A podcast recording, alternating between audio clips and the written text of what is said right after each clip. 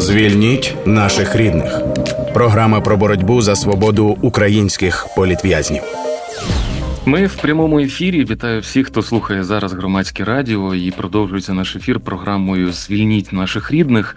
Е, нагадаю, що ця програма є ініціативою об'єднання родичів політв'язнів Кремля, і проєкт наш відбувається за підтримки американського народу, надані через Агентство США з міжнародного розвитку USAID в рамках проєкту Права людини в дії. Е, ведуть програму Анастасія Багаліка та Ігор Кутилянець. Разом з нами над випуском працюють Ігор Онисенко і е, звукорежисер наш і відеоредакторка Таня Марія Литвинюк. Е, ми розповідаємо про воєнні злочини окупантів е, завжди в наших програмах. Розповідаємо про долі людей в контексті цих злочинів і закликаємо завжди вас, наших слухачів, розповідати правозахисникам і правоохоронцям будь-яку інформацію, яку ви можете знати про воєнні злочини окупантів. Дуже важливо цю інформацію документувати, розслідувати, передавати в суди і е, домагатися покарання для окупантів окупантів як на національному рівні, так і на міжнародному. Будь ласка, робіть це е, е, будь-якими каналами, яким ви довіряєте. Одним е, один з каналів, які просуваємо ми, є телеграм-бот. Він називається Енергодар Сос. Цей бот був створений для того, щоб вам е, було зручно передавати такі відомості. Бот проводить опитування, структурує інформацію, надану вами, і передає правозахисним організаціям. Мова йде про коаліцію Україна п'ята ранку. Будь ласка, користуйтеся ним. Знайти бот дуже просто. Заходьте в телеграм і набирайте в рядку пошуку Енергодар СОС. Одним словом, бот з'явиться е, в результатах пошуку першим і е, зорієнтує вас, як правильно передати наявну у вас інформацію. Е, і прямо зараз переходимо до теми нашої програми і знайомство з гостем. Настю передаю слово тобі. Ігорю, дякую. Я е, одразу представлю нашого сьогоднішнього гостя. Потім розкажу нашим слухачам і слухачкам про що сьогодні будемо говорити. Отже, з нами сьогодні Валерій Брусенський. Він є головою міської військової адміністрації нової Каховки. Ну і трошки нагадаю нашим слухачам і слухачкам про нову Каховку, місто на півдні України в Херсонській області. Нова Каховка є адміністративним центром Новокаховської міської громади Каховського району Херсонської області і розташована на лівому березі Дніпра. Дніпра. Е, це зовсім недалеко від е, тимчасово окупованого Кримського півострову, всього за якихось 80 кілометрів. Е, місто досі в окупації, і Нова Каховка і громада була окупована росіянами як і майже весь лівий берег, е, у перший день повномасштабного вторгнення, 24 лютого 2022 року. До вторгнення в місті разом з агломерацією проживало понад 68 тисяч мешканців. Такі е, цифри подає Вікіпедія, принаймні. Але нині ця кількість зменшилась у кілька разів, е, і точна кількість я не знаю, чи відома достеменно. У новій Каховці розташована також Каховська ГЕС, яку росіяни підірвали 6 червня 2023 року. Такі наші е, дані, е, щоб нагадати нашим слухачам і слухачкам е, і географічне положення, і ті відповідно воєнні злочини крупні, які вже зафіксовані на території Ново... Херсонської області Новокаховської громади, але ми також будемо говорити про ем, менші речі, не такі глобальні, як підрив ГЕС. Ем, з нами нагадаю, місь... голова міської військової адміністрації Нової Каховки Валерій Брусинський. Доброго дня, пане Валерію. Доброго дня, вітаю вас. Раді вас чути і бачити. У нас е, нерадісний привід е, для розмови. Ми говоримо про громаду, яка досі перебуває в окупації. Це означає, що людські долі е, досі під загрозою. Тому ми в цій розмові будемо обережні і уникатимемо деталі, які можуть підказати окупантам якісь нові ще не зроблені ними воєнні злочини. Давайте почнемо цю розмову з ситуації в місті і в громаді станом на зараз. Та от е, ми знаємо з повідомлень і центральної влади, і е, обласної, що росіяни. Ем, намагаються провести своє фейкове голосування на тимчасово окупованих територіях. Ну а громада е, і нова Каховка, оскільки перебувають в окупації, то там теж вони якісь певні заходи намагаються влаштувати. І я так розумію, що тиснуть на населення, яке залишилось для того, щоб вони взяли участь в цьому фейковому голосуванні. Ну так, звісно, вони вже розпочали. Ну, по крайній мірі, на території нашої громади це точно перший етап, як вони називають попереднього голосування. Вже по домівкам, по вулицям ходять е, представники їхнього виборчкому з урнами і пропонують людям проголосувати. Звісно, це все в супроводі охорони автоматчиків. Ну тобто, от так відбувається голосування. Перший етап, як називають. Перший етап це коли вони е, обходять адресно, так би мовити, людей, так. так би мовити, в лапках. А далі вони зганятимуть, е, кого можна зігнати для масовки на свої виборчі дільниці. Фейкові. Ну, скоріш за все, так, тому що вони називаються перший етап. Ми розуміємо, що буде дреги, третій етап, може третій, другий там. Ну побачимо. А за вашими Але... даними, як багато людей залишається в місті, е, як багато людей, е, скажімо, будуть змушувати брати участь в цих псевдовиборах? Ну, знаєте, дуже важко сказати реально скільки людей, тому що е, дуже велика кількість людей е, знаходиться, але взагалі майже не виходять з будинків з квартир. Там, можливо, раз на тиждень, деякі взагалі не виходять, там один хтось з родини виходить. Ну, по нашим орієнтовним таким підрахункам, по того, що в нас є інформація, по тому, скільки Е, там відбуваються процеси, то орієнтовно десь біля 10 тисяч зараз залишилось на окупованій частині нашої громади людей. Угу. Ну, от ви згадували, що ходять з урною в супроводі так званої охорони. Ми розуміємо, це мається на увазі російські військові, і пам'ятаємо досвіди так званих референдумів там в Херсоні та в інших е, населених пунктах, коли вони приходили і показували, де ставити галочку, да, тобто там, в принципі, не Е, церемонились, е, розуміючи, що зараз щось відбувається е, аналогічне, та і щось, що також може ну бути ставить під велику загрозу цивільне населення. Ми знаємо, що вони роблять з цивільним населенням, яке проявляє нелояльність. Чи ви вважаєте, можливо, за потрібним дати якісь поради, як діяти в такій ситуації цивільним для того, щоб можливо себе убезпечити? ну, у нас завжди порада всім людям, хто залишилась е, в окупованій території. Їхнє головне і найважливіше єдине завдання це вижити. Тому будь-які дії треба робити так, розуміючи з цього, щоб це ненароком не викликати якусь незрозумілу реакцію чи щось інше, е, тому що життя людини безцінне і це найважливіше. Знаєте, дуже не хочеться повернутися в пусте місце без людей. Тому При цьому головне.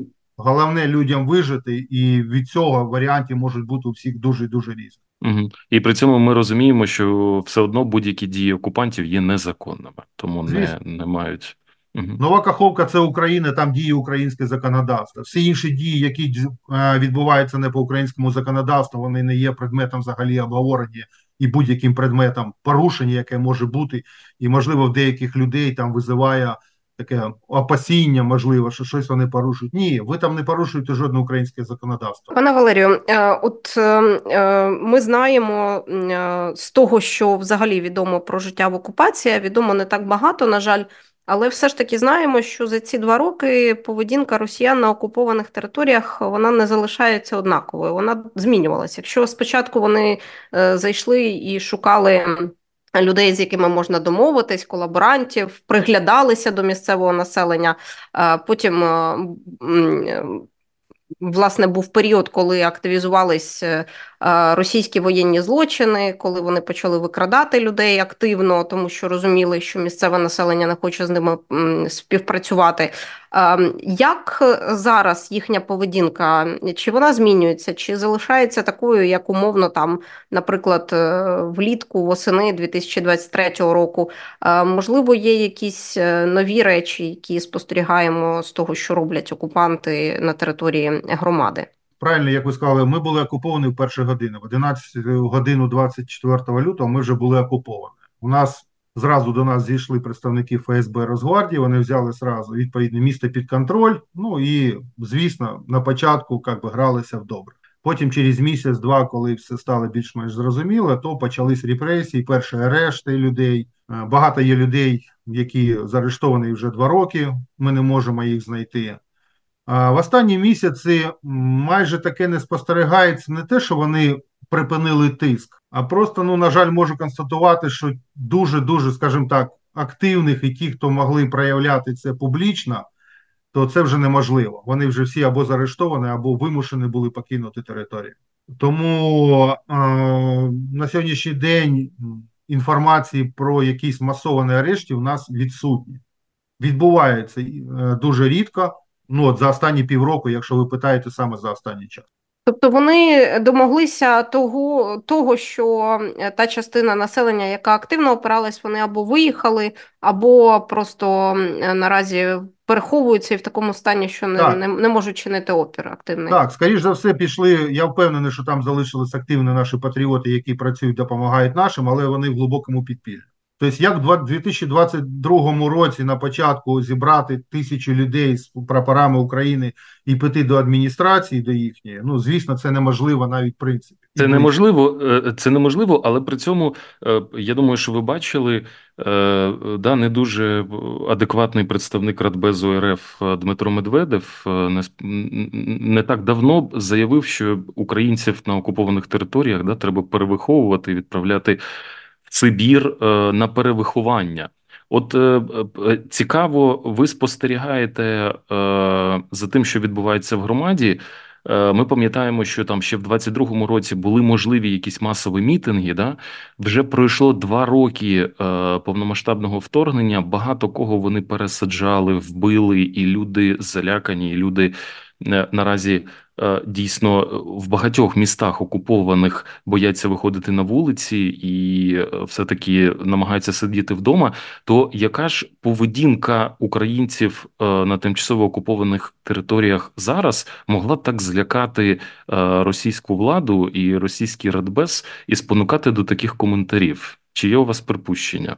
Не знаю, ну ви знаєте, що коментувати якісь заяви чи надписи Дмитра Медведєва, це то взагалі щось потайбічного, тобто незрозуміло його, де і всього їхнього радбеса. Ну, у нас інший світогляд, інше взагалі е, бачення світу. Ну, дуже важко. Люди, які не мають, як вже показали ці два роки, нічого спільного в цінностях, то дуже важко нам зрозуміти, що вони мають на увазі, і їх коментувати, їхнє бачення. Тобто, не можна.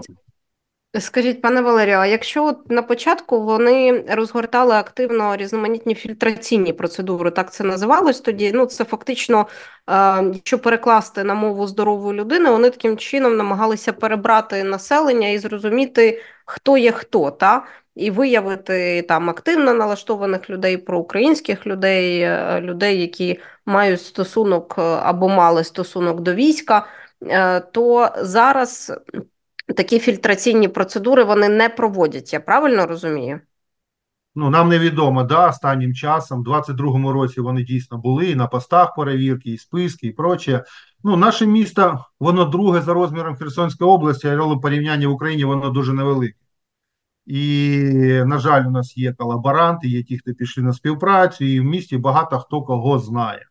Ну і відповідно навести, організувати цю роботу їхнім спецслужбам протягом півроку рік було якогось щось дуже е, нереальне. Тому вони відпрацювали перший рік майже весь такий актив, який був відомий всім. Розумієте, і фільтрації, як такові, вже ну я чесно, я не бачу сенсу. Може в них щось і відбувається, але так, щоб на постах зараз перевіряли, такого немає. Ну в місті, ті... в місті точно. А ті катівні, які вони відкривали в 22-му році для того, щоб пересаджати це відфільтроване умовно населення, вони досі діють чи нема такої інформації? Ні, вони працювали в 22-му році. Це в нас в нашому відділу поліції. Там у них було угу. Новокаховська, як би куди вони затримувачі попередні. Потім деяких відправляли на Херсон, поки він був окупований. Потім далі там на Генічіс, Крим, тобто по різним містам. Після того, як був звільнений правий берег, все узбережжя Нової Каховки, а поліція знаходиться там, це стала лінія фронту ураження. Відповідно, вони звідти повністю прибрали всі свої органи. І угу. можемо сказати, що більше року там вже немає у нас. Тобто, е, навіть у разі, якщо вони когось знаходять і затримують, то цю людину одразу вивозять звідти. В інше місце, в іншу громаду. Да. Каховку, чи в Генічіс, чи в Скадовськ, чи може в Крим. Ну, це нам невідомо, але в місті їх не тримають, бо просто немає де. Зрозуміло. Е, нагадаю нашим слухачам і слухачкам у ефірі програми Звільніть наших рідних. Ми сьогодні говоримо про е, досі, але сподіваємося, що тимчасово окуповану нову Каховку і нову Каховську громаду. З нами на зв'язку голова міської е, військової адміністрації нової Каховки Валерій Брусенський. Пане Валерію, а от е, ви згадували, що е, в місті ну не таке велике, як за масштабами цілої країни населення, та це. Я, е, здається, бачила цифру в близько 45 тисяч мешканців саме в нов, ну, в новій Каховці та без агломерації. Так. Е, і е, фактично вони виявили всіх незгодних, кого могли. Наразі от цифра людей, які залишаються в їхніх руках, вона відома вам? Ну, у нас є, ми ведемо перелік людей по нашій інформації, те, що ми збираємо, ті, хто в полоні ті, хто були в полоні, тобто ми максимально моніторимо це, але це ми для себе, скажімо так, моніторимо, щоб розуміти. Загальна тобто... кількість скажу по нашій інформації, то що нам відомо, більше 10 людей новокахавчан зараз ще досі перебувають в полоні. Де саме вони знаходяться, нам невідомо. Можливо, люди... декого з них і вже і немає, або, можливо, їх випустили, але нам немає зворотного зв'язку, і ми не знаємо угу. про це. Ну, Пане Валерію, це це ті люди, які переважно в 22-му році да, були затримані, ви маєте на увазі? Ні, є і 23-й рік у нас інформація по затриманим. Я не буду от називати прізвища, але із того, що нам стало відомо, от я зараз відкрию тут е- свою таблицю. Значить, останнє затримання у нас із того, що нам відомо, це 28 вересня минулого року відбулося. А скажіть, а от е, коли звільняли правий берег, та і ви згадували ці події, звільняли Херсон, е, правий берег е, області, і росіяни відступали.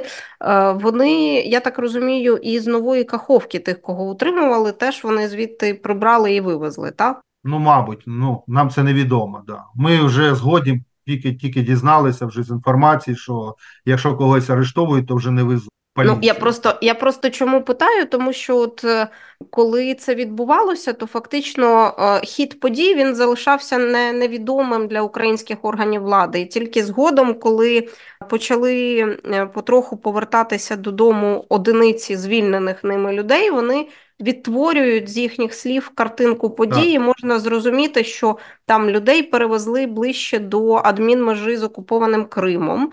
Е, потім в Крим, а потім їх е, декого, хто їх цікавить, вони їх роз, розтикали по е, тюрмам материкової частини Росії, а на окупованих територіях ну, ну, хтось залишається на окупованих територіях, але їхні сліди губляться далі, я так розумію. Так, дійсно. Тобто ми от саме останню більшу інформацію ми отримуємо від тих, хто, хто кого випустили з полону. Вони виїхали і вони нам повідомляють, що вони когось бачили з наших, з кимось там разом десь сидили чи чули. Звісно, іншої інформації немає. Є багато людей, по яким е, взагалі не можуть ні рідні, ніхто знайти, де ця людина. Є, ми знаємо факт арешту, є повідомлення або, скажімо, надали інформацію, що його забрали, наприклад, там в гінічний ізолятор, туди поїхали рідні, його там немає, не було. Куди зникла людина, невідомо взагалі невідомо.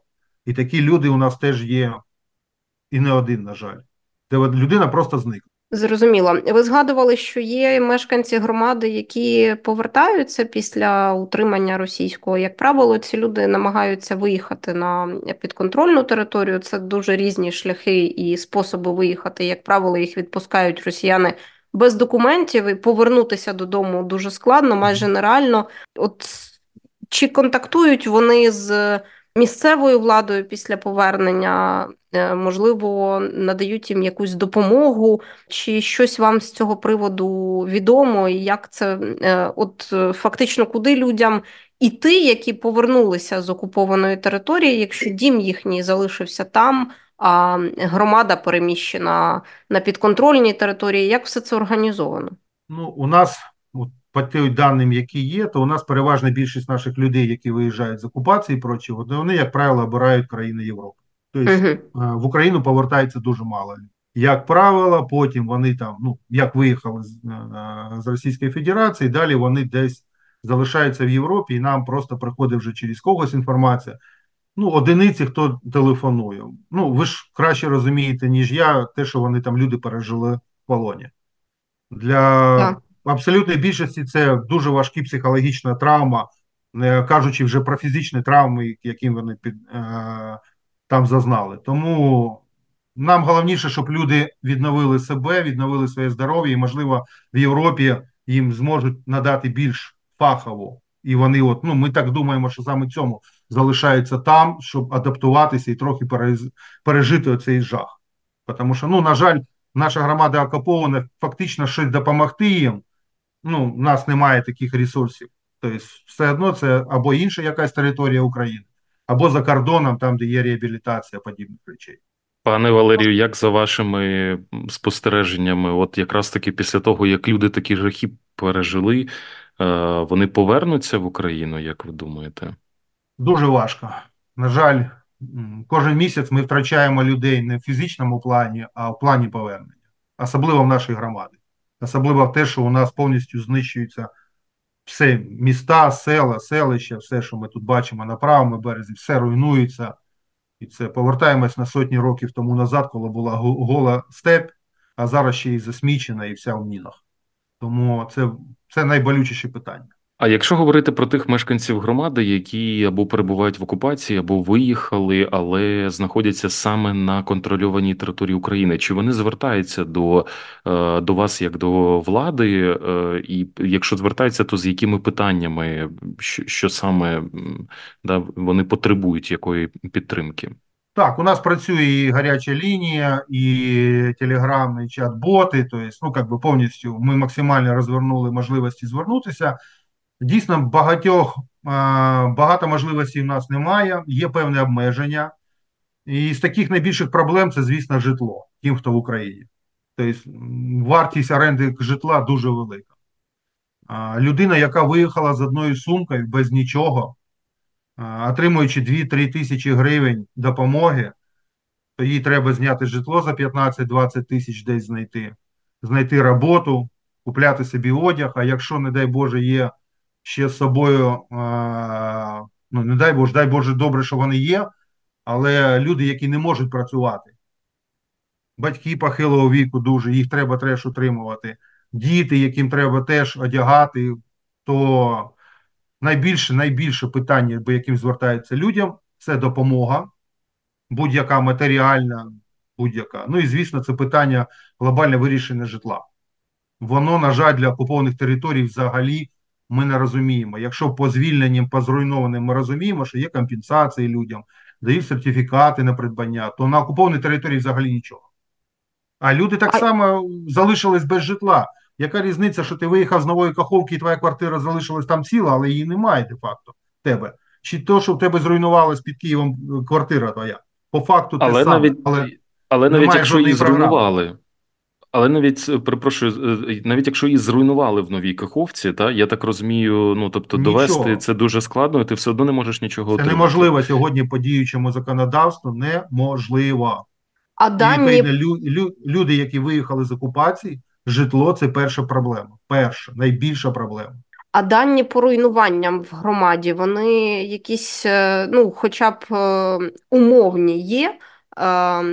Ем, і, взагалі, наскільки поруйнована територія? Ви говорили про замінованість. Ми розуміємо, що лінія фронту вона вся в е, мінах і в снарядах, так, і в залишках е, від е, снарядів і техніки часто. Але якщо говорити про те, що зруйноване на території громади, то е, житлові будинки, адміністративні будівлі, е, наскільки все погано? Ну, у нас е, в громаді е, є ряд населених пунктів. У нас є два селища, які знаходяться на правому березі, де окуповані, Казацьке і Веселе, але угу. вони вже повністю знищені. Ну, Вони стерті з лиця землі, там не залишилось жодної будівлі цілої, жодної комунікації, воно просто зруйновано. Так само у нас Корсунка, яка на лівому березі, яка зазнала підтоплення після підриву Каховської ГЕС, її повністю затопила за виключенням там двох вулиць, які з краю біля лісу. І сьогодні вона теж знаходиться поруч з кринками. Розумієте, що там теж відбувається. Тому можемо сказати, що наша громада три населених пункти знищена повністю. В інших населених пунктах ну, є деякі прильоти, є руйнації, так. Є деякі пошкоджені адмінбудівлі, житлові будинки, багатоповерхівки. То як би. Пане Валерію, а якісь дані стосовно того, наскільки там зараз е, проходять е, да, там інтенсивно, не інтенсивно, якісь бойові дії? В новинах можна прочитати, що був вибух біля е, офісу партії Єдина Росія. Можливо, про це можете розказати загалом, що зараз відбувається в місті в цьому плані. Ну, е, в місті. Ну, стосовно цього вибуху, ну я знаю так само, мабуть, як і ви, може менше, із того, що побачили фотографії. Хто це зробив, нам, звісно, невідомо. Якщо було б відомо, то ми б не сказали б це, ми все це розуміємо. Ну, стався факт, стався факт. Да, отакі прильоти е, з пошкодженнями постійно відбуваються. Що це? Мінний обстріл, робота наших ДРГ чи ще щось. Ну, не можу нічого не сказати, не прокоментувати. Ми просто фіксуємо факт, для себе визначаємо. Да, комунальна будівля є ушкодження. І у нас всі наші управління, відділи, ну всі відповідають за своє майно, у них завдання вони моніторять, і ми постійно ведемо це облік пошкодженого майна. Ну, на віддаленому із того, що нам стало відомо. А масштаби руйнувань і пошкоджень в громаді після підриву ГЕС, вони, е, от ви згадували затоплене селище, так, е, Корсунку на лівому березі. Інші населені пункти громади не постраждали? Ні, це зайвий раз довело, що коли планувалось ГЕС і будівництво міста і його розташування, було все дуже правильно зроблено. І в результаті вся ця волна, така величезна волна вибухова, вона пішла далі, мімо нас. От Корсунка це перший наш населений пункт на лівому березі, кого ця ударна хвиля води затопила. Тому що правий берег Казацька, воно дуже е, на високому склоні. І у нас його чотири будівлі, чотири будинки були підтоплені. Веселе взагалі знаходиться вище греблі, воно зараз без водосховища. А на лівому березі нова Каховка була підтоплена. Ну, всі бачили, як лебіді на нашому Дніпровському проспекті. Тобто це крайня вулиця біля Дніпра. Вона була підтоплення до рівня першого поверха. Вже починається з другої, третьої вулиці. Вода була так на рівні асфальту, десь підвали, але такого затоплення міста не відбулося, тому що все місто побудовано далі. А, так само і наступний пункт Дніпряни наші, воно частково були затоплені ті вулиці, які стоять на самому березі. Від Дніпровської е, проспекту і ближче до води, вони були так підтоплені. Все, що вище, ні. Але Корсунка, це, на жаль, була повністю. Але це вплинуло, мабуть, на ситуацію з водопостачанням в регіоні і на, на те, е, от зараз почнуться польові роботи, і ми розуміємо, що без води люди, які лишились в окупації, вони. е, Ну, вони і так в окупації не можуть робити те, що вони робили до 24 лютого, і вирощувати агрокультури. А без води це ще, ще й більш складно. Ну, наші люди, знаєте, дуже працьовіті, дуже винахідливі, і навіть в таких складних умовах, тим, хто займався фермерством і залишився, вони намагаються так само його якось там продовжувати і виживати. Стосовно водопостачання води, ну, в місті з цим проблем немає, тому що наші водозаборні скважини, вони всі знаходяться далеко від Дніпра за містом. І вони не зазнали будь-яких пошкоджень. А, єдина там проблема з електроенергією. То коли немає електроенергії, насоси не качають воду. Тобто в місті на сьогодні, коли є електроенергія, проблем з водою немає. А як з електроенергією е, в окупації зараз? Ну, от останні два тижні в місті дуже важко. Наш найбільший мікрорайон Сокіл, де живе і зараз переважна більшість людей, вже другий тиждень без електроенергії. Частково стара частина, інші мікрорайони невеликі, вони є, там відновили. А, частково десь на краях Сокола є, але весь масив сьогодні без електроенергії другий тиждень і дуже це важко. Особливо тим родинам, які залишились з дітьми, чи літні люди. Опалення у нас немає централізованого давним-давно. Ми всі перейшли на автономне опалення. Але ж котли без електроенергії не працюють. А з чим пов'язана ця відсутність світла? Це наслідки ем, підриву ГЕС, чи це якась інша ні, ні, ситуація? це два тижні тому був підрив під підстанції. Угу. наша, яка Зрозуміло. основна запитуюча Сокольського мікрорайону, да, вона була знищена. Вони привезли е, трансформатор, але ну, він дуже, судячи з усього, слабкий і малопотужний. Тому, як кажуть, опять же, з інформації, що люди передають по слухам, що чекають, привезуть більш потужний, підключать, ну або може не привезуть. Ну, от чекаємо кожен день. Люди, як з'являється якийсь зв'язок, виходять, передають загальну інформацію. Ну, поки що, на жаль, в місті проблема. Зі зв'язком е, це вже е, покриття операторів, які вони з Росії туди притягнули, звісно. правильно? Наш зв'язок так- пропав з 1 червня 2022 року. В місті вже немає нашого зв'язку взагалі. І, і інтернет так само вони е, повністю дотягнули туди кабелі. Так, так, так. Тобто зв'язок повністю через їхні ресурси. Нашого українського зв'язку там немає вже майже два роки. Зрозуміло. А з того, що, до речі, розповідають е, і е, спецслужби про їх зв'язок, і з того, що ми знаємо з попереджень місцевої влади, е, ну зрозуміло, що через їхній інтернет доволі небезпечно дивитися там українські новини, українські сайти, тому що вся інформація одразу надходить до. Росіян, е, хто куди заходить і хто що дивиться, правильно розумію? Ну, можливо, я не фахівець в цьому напрямку, не готовий сказати, наскільки це реально відстроковувати трафік. Ну, можливо, куди ти заходиш, так це можливо, а що саме, ну, не готовий я це коментувати, да, не фахівець в цьому напрямку.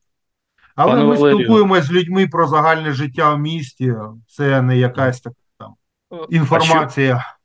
Мгм. А що з російською шкільною системою освіти зараз в місті В місті не Чи- жодна школа, жодний дитячий садочок. Вони не змогли це зробити. Е, Немає дітей, чи вони не змогли знайти персонал, е, який буде навчати? Я думаю, що, скоріш за все, вони не змогли організуватися. Угу. Діти залишились, на жаль, в місті. Угу. На жаль, діти другий рік без навчання. Угу. А вони були... е, роблять якісь зусилля для того, щоб от е, кудись е, цих дітей там не знаю прилаштувати в російську цю модель, яку вони вибудовують, чи ні? Не готовий сказати. Ви знаєте, взагалі, ну, все, що стосується там дітей і проче, там ті ж батьки, з ким виходимо на зв'язок про загальне, ну, стараємось зайвий раз уникати. Можливо, як ви кажете, дійсно щось прослуховується. І щоб, не дай Боже, не, ну, ми на цю тему не розмовляємо. Я маю на увазі саме освітню систему. Можливо, вони там тиснуть е, на, на вчителів, які лишилися, чи там Був тиск планують- у 22-му році. Вони намагалися з 1 вересня Мгм. 22-го року запустити школу. У нас багато директорів шкіл, які ще були в окупації, їх всіх арештували. І змушували, щоб вони відкрили школи. Ну, на сьогоднішній день наші директорі, е, за виключенням одного, всі е, залишились вільної України, виїхали, і на сьогоднішній день всі 13 школ нової Каховки, вони всі працюють онлайн віддалено з нашими дітьми. Всі знаходяться на вільній Україні і звідти організований повністю навчальний процес. Е, Пам'ятаю, з як в нашій програмі були очільники інших міст е, в окупації, і дійсно в 22-му році е, окупанти тиснули тоді не тільки на вчителів і директорів е, шкіл, але й на батьків, які не хотіли відпускати дітей в е, російські пропагандистські школи, і загрожували тим, що якщо ви не будете відпускати дітей, ми у вас будемо відбирати дітей, да? тому що ви Е, значить, погані, погані батьки. Були такі історії, чули такі історії в вашому місті? Ну, я чув, але не по нашому місці. Я ж кажу, вони не змогли навіть організувати взагалі бу- відкриття хоч якоїсь школи. Якщо в інших громадах, більш наближених до Криму, їм це вдалося, то звісно, після цього вони пішли по батькам і там змусували вже йти їх, ну, щоб діти ходили в школу, бо школа вже відкрита і є навчальний процес. Угу. У нас, коли не змогли поча- розпочати навчальний процес, то ну куди вони будуть дітей зганяти, коли не відкрилась жодна школа? Ну, всі ті люди, які залишаються да, на тимчасово окупованій території, ми маємо пам'ятати про те, що вони потенційно може вони вже є заручниками окупанта, але потенційно вони да, можуть переміститися зі своїх там квартир і будинків, які ще залишились е, зовсім не, не розрушеними, да, переміститися в підвали. Чи, е, чи є, за вашою інформацією, зараз можливість е, покидати е, тимчасово окуповану територію? Ну, є, виїжджають люди, е, курсують, скажімо так, ну, у кого хтось вирішив, що вже немає сил, чи ну, по якимось іншим мотивам, то потрохи да, але основний вже такий пік виїзду він закінчився. Тому що ну, ті, хто не могли, вони виїхали. А, ну, ба, опять же, багатьох людей стримують і вони кажуть, куди ми поїдемо? Перше питання, де ми будемо жити.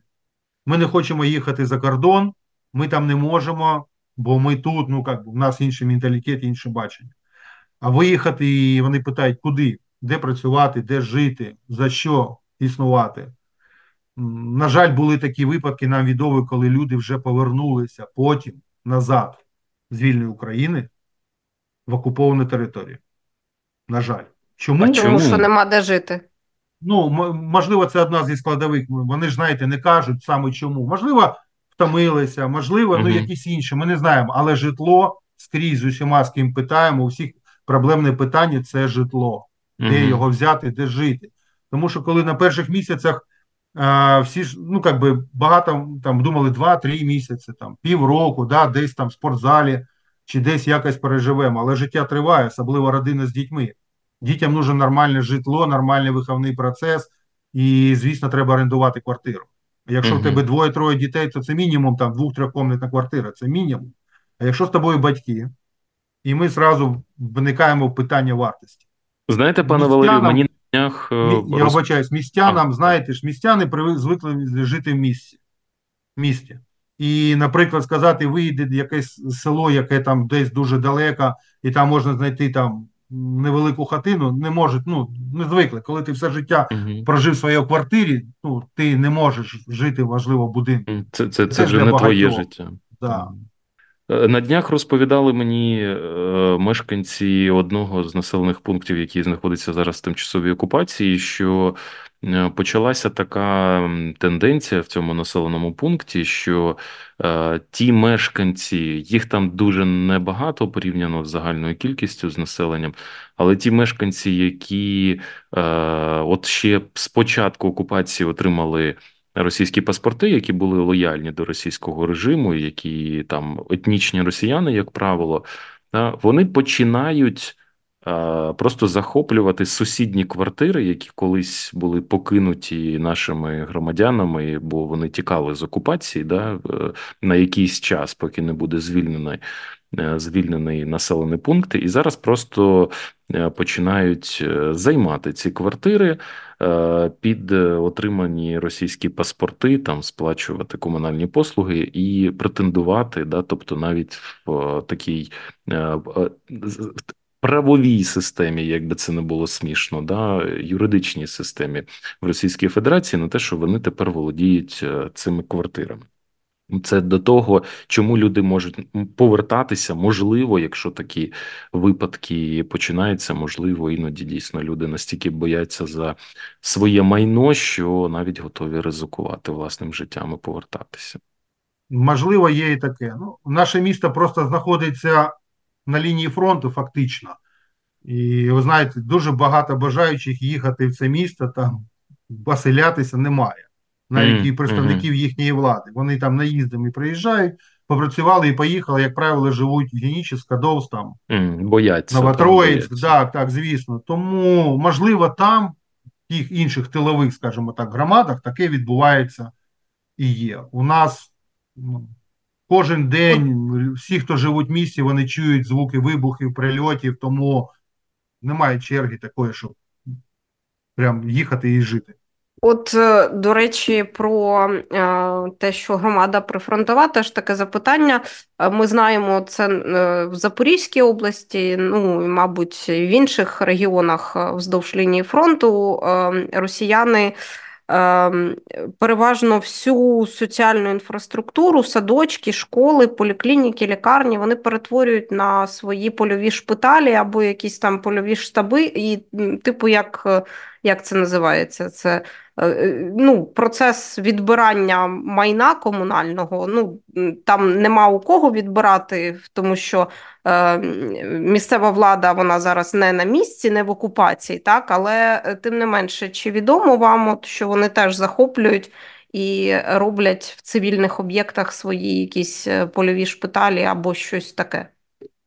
Ну, наскільки нам відомо, у нас в місті немає шпиталів ні жодних, тому що я кажу, це зона лінія огню, ураження, Мгм. поет- тому Тобто для ну, них це всі- навіть небезпечно. Звісно, да, раніше до деокупації правого берегу, там була в наших лікарнях, у них були Вони її повністю майже прибрали під свої військові потреби, і там були. А після того, як були звільнені правий берег, то звісно вони все це вивели з міста разом Зрозуміло. з обладнанням з наших лікарень. Зрозуміло. А свої адміністрації вони теж перемістили чи поки що ні? Ну наскільки мені відомо, так вони постійно не знаходяться в місті, вони приїжджають із безпекових ситуацій. Зрозуміло, е, пане Валерію, е, будемо потроху завершувати нашу розмову. Я ще хочу запитати: от е, якщо хтось має можливість чи хоче допомогти мешканцям нової каховки, чи є зараз така можливість і куди звертатися? Мешканцям самі, які знаходяться на лівому березі. Е, ну або тим, хто знаходиться в окупації, якщо ви якось можете скоординувати чи підказати, що краще зробити е, тим, хто хоче допомогти, або е, тим, хто виїхав, і можливо люди хочуть передати речі, продукти чи допомогти чимось іншим. Ну, в принципі, є наша гаряча лінія, чат-бот, і будь-якого у кого є бажання, може звернутися. а Далі вже відповідна служба зв'яжеться, і ми з'ясуємо, що саме людина як чим чим як може допомогти. Добре, дякую вам дуже за цю розмову. Я нагадаю слухачам і слухачкам громадського радіо, що сьогодні у ефірі програми Звільніть наших рідних ми говорили з головою міської військової адміністрації нової Каховки Валерієм Брусанським.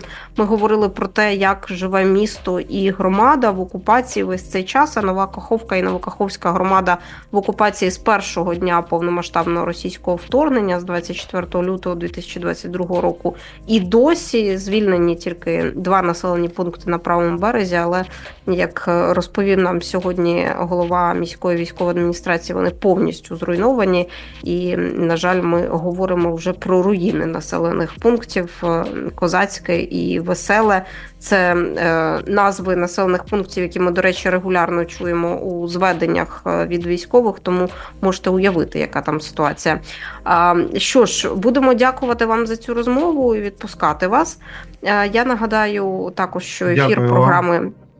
Нагадаю також, що ефір програми Звільніть наших рідних для вас провели я, Анастасія Багліка, мій колега співведучий Ігор Котелянець. Нам допомагали за звукорежисерським пультом Євген Глібов, відеоредакторка Таня Марія Литвинюк. Прощаємось, слухайте, думайте. Звільніть наших рідних. Програма про боротьбу за свободу українських політв'язнів.